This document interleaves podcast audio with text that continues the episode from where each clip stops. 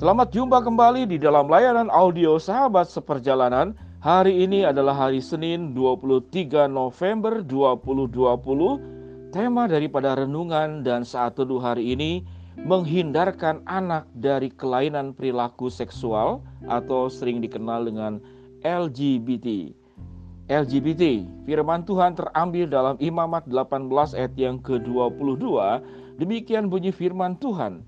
Janganlah engkau tidur dengan laki-laki secara orang bersetubuh dengan perempuan, karena itu suatu kekejian. Mari kita berdoa. Bapa yang di dalam sorga, kami berdoa agar kehidupan rumah tangga kami dan kami sebagai orang tua diberikan pengetahuan, diberikan keterampilan, diberikan perilaku kehidupan yang menjadi contoh buat anak-anak kami agar anak-anak kami terhindar dari perilaku kelainan seksual yang menyimpang, yang tidak sesuai dengan kebenaran firman Allah. Berbicaralah Tuhan, kami siap untuk mendengar. Di dalam nama Tuhan Yesus kami berdoa. Amin. Sahabat seperjalanan yang dikasih Tuhan, mengapa orang-orang Sodom itu dihukum Tuhan dengan hujan api belerang? Karena salah satu catatan di dalam kejadian 19 ayat 4 dan kelima, Orang-orang Sodom ini laki-laki khususnya bahkan dikatakan di dalam Alkitab itu tua dan muda mereka melakukan sebuah kelainan seksual berhubungan dengan sesama jenis. Bahkan sewaktu ada dua malaikat ingin membawa Lot beserta dengan keluarganya keluar, malaikat yang nampaknya seperti laki-laki itu sampai dikejar-kejar oleh orang Sodom untuk ditangkap dan Alkitab mengatakan orang Sodom memaksa agar kedua malaikat itu yang nampak seperti lelaki itu dibawa keluar supaya kami pakai apa yang disebut dengan kami pakai. Kami pakai di dalam bahasa Ibrani disebut dengan yada yang artinya melakukan hubungan secara seperti hubungan suami istri. Sahabat seperjalanan yang dikasih Tuhan, kelainan-kelainan seksual seperti ini sering kali mengagetkan banyak orang tua. Anak saya baik-baik Pak Wendy, dia sekolahnya tidak masalah. Di rumah pun santun. Dia anak yang menyenangkan. Dia anak manis. Namun tiba-tiba mendengar anak itu melakukan sebuah pengakuan mama. Aku adalah seperti ini, ini, dan itu. itu. Apa itu? Kalau tidak lesbian, wanita dengan wanita. Kalau tidak gay, lelaki dengan lelaki. Atau biseksual, hubungan dia bisa dua-duanya. Atau transgender. Transgender itu berarti dia tidak menginginkan akan dirinya sebagai wanita, dia ingin jadi laki-laki, yang laki-laki ingin jadi wanita. Perilaku-perilaku yang menyimpang ini seakan-akan memang menjadi petir di siang bolong. Tidak ada hujan, tidak ada awan, tiba-tiba menyambar kita. Dan itu kalau terjadi di lingkungan keluarga kita, apalagi itu terjadi kepada anggota keluarga kita, kita akan terdiam lalu bingung kita apa akan apa yang akan kita lakukan. Ini adalah anak kita. Kita mencintainya, kita mengasihinya, apa pun keadaannya kita mencintai. Namun kalau itu kemudian diketahui oleh orang banyak di luar, apa yang harus kita katakan?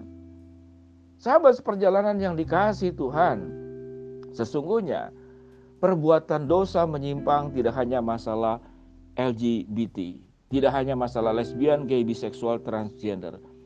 Penyimpangan itu pada dasarnya yang namanya dosa, segala hal juga adalah dosa, suka berbohong juga sama. Jadi pada dasarnya tidak ada yang namanya dosa lebih besar atau dosa lebih kecil. Di hadapan Tuhan adalah semua sama. Lalu yang jadi sebuah pertanyaan, mengapa timbul ada penyimpangan perilaku seksual seperti demikian?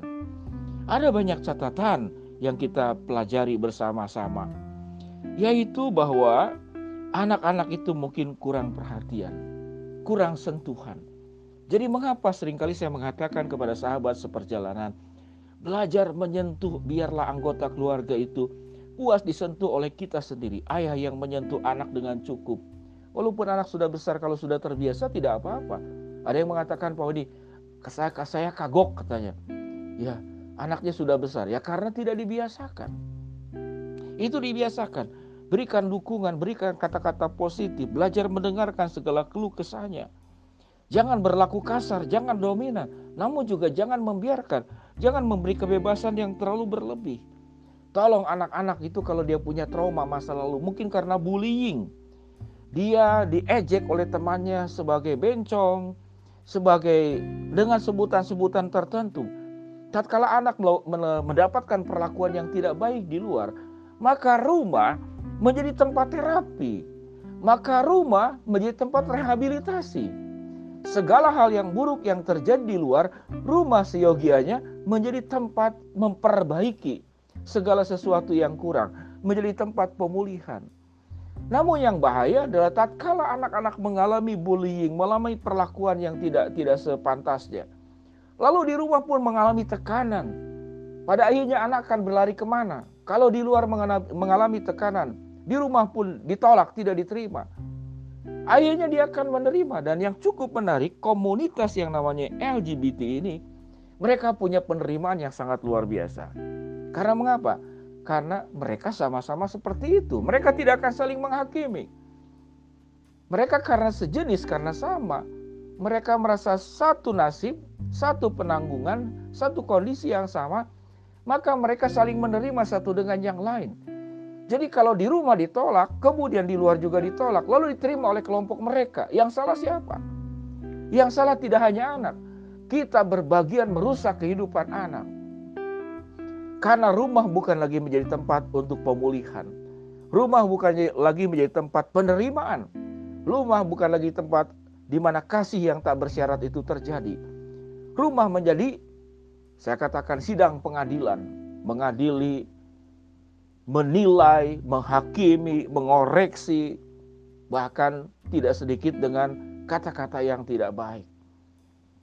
Kalau anak kemudian jatuh ke dalam perilaku seksual yang menyimpang, maka sesungguhnya tidak hanya anak yang salah, tetapi keluarga berbagian sebagai tempat pemulihan, tempat penerimaan, tempat untuk membuat yang terluka itu disembuhkan.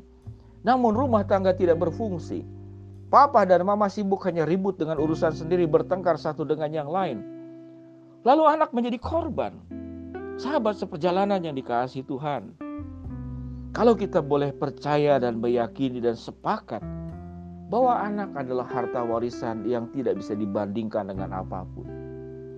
Maka mulailah para orang tua untuk meningkatkan pengetahuan kita apa itu LGBT.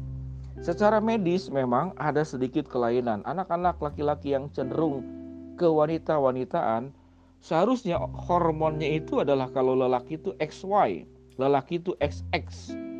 Nah, namun lelaki yang kewanitaan itu XXY. Jadi ada kelebihan satu kromosom. Ada kelebihan satu kromosom. Jadi kita boleh berkonsultasi dengan dokter. Atau lelaki yang kurang hormon testosteronnya itu juga akan kewanita-wanitaan. Kita boleh berdiskusi uh, dengan dokter di bidangnya. Namun yang terpenting sahabat seperjalanan yang dikasih Tuhan. Tempat untuk memulihkan anak-anak menghindarkan daripada perilaku seksual yang menyimpang Jadikan rumah menjadi tempat penerimaan, jadikan rumah menjadi tempat pemulihan, jadikan rumah menjadi tempat di mana apa yang tidak didapat di luar itu, di dalam rumah itu mendapat tempat yang terbaik. Sehingga anak-anak tidak lari keluar. Anak-anak tidak lari kepada pergaulan-pergaulan yang salah yang dikatakan tadi. Anak saya baik, anak saya sopan, sekolahnya berprestasi, tetapi mengapa hal tersebut karena yang dituntut dari keluarga adalah semua prestasi namun penerimaan tidak dilakukan.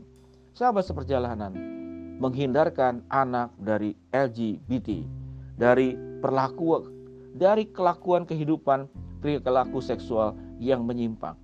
Jalan keluarnya, jadikan rumah menjadi tempat pemulihan, jadikan rumah menjadi tempat penerimaan, dan jadikan rumah setiap anak-anak itu diterima apa adanya. Sekali, sekaligus kita mendidiknya dengan benar, dengan kasih sayang, dengan pelukan yang cukup, namun juga dengan memberikan nilai-nilai dan batasan yang baik. Mari kita berdoa. Bapak yang di dalam sorga hamba mau berdoa buat sahabat seperjalanan yang sedang sakit di rumah sakit maupun di rumah. Tuhan akan jamah dan Tuhan sembuhkan. Bagi sahabat seperjalanan yang sedang menghadapi masalah rintangan kesulitan problem dalam hidup, Tuhan bukakan jalan. Bagi sahabat seperjalanan yang sedang memohon berharap sesuatu, Tuhan akan kabulkan sesuai dengan waktu, rencana, dan kehendakmu.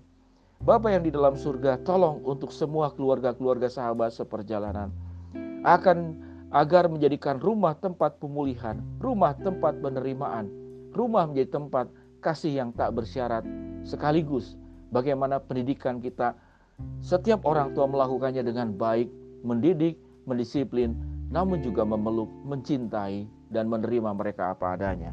Di dalam nama Tuhan Yesus kami berdoa. Amin. Shalom sahabat seperjalanan, selamat beraktivitas kembali, tetap sehat. Saya doakan apa yang Anda kerjakan, sukses di dalam pertolongan Tuhan. Shalom.